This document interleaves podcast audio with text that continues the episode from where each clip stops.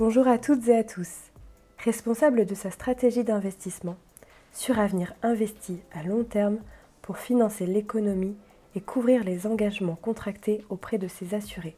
Convaincu que ces décisions ont des conséquences environnementales et territoriales, Suravenir a intégré des enjeux extra-financiers dans sa gestion d'actifs.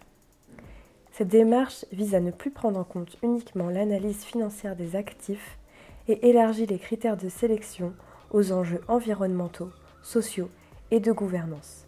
Cet engagement est clairement inscrit dans le plan stratégique Ambition sur Avenir 2024, adopté en 2021. Bonjour Hervé. Qu'est-ce que Suravenir a mis en place pour le fonds en euros afin d'améliorer la durabilité de celui-ci sur le périmètre des énergies fossiles?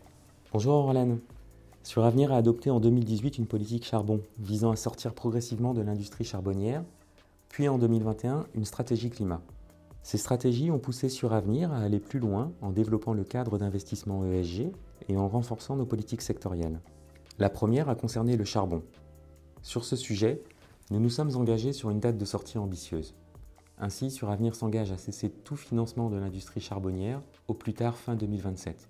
Concrètement, nous avons déjà cédé la grande majorité de notre exposition à cette industrie. Merci Hervé. Et qu'en est-il des autres énergies fossiles? En 2021, le Crédit Mutuel Arkea a adopté une politique pétrole et gaz applicable dès le 1er janvier de cette année. Cette politique s'applique aussi à Suravenir. Sur les flux, Suravenir exclut dorénavant de son univers d'investissement toutes les sociétés qui répondent à au moins un des critères suivants. Pour les entreprises, interdiction d'investir sur les acteurs dont les énergies fossiles non conventionnelles représentent plus de 10% de la production totale annuelle d'énergie fossile, interdiction d'investir sur les acteurs qui développent leurs capacités existantes en énergie fossile conventionnelle et non conventionnelle. Pour les projets, interdiction de tout nouvel investissement dans un projet dédié aux énergies fossiles non conventionnelles, que ce soit exploration, développement des capacités, infrastructures ou transformation, ou d'exploration, développement des capacités en conventionnel. Ce sujet est un sujet très complexe. Aujourd'hui, les énergies pétrole et gaz sont au centre de nos économies. Sans elles, il n'y a pas d'économie telle qu'elle est structurée actuellement. On ne peut pas sortir de manière immédiate de ces énergies fossiles, mais d'un autre côté, on ne peut pas ignorer les constats des scientifiques et des décisions immédiates s'imposent. On doit réduire de manière sensible et progressive notre dépendance aux énergies fossiles. Notre démarche est donc une démarche d'accompagnement.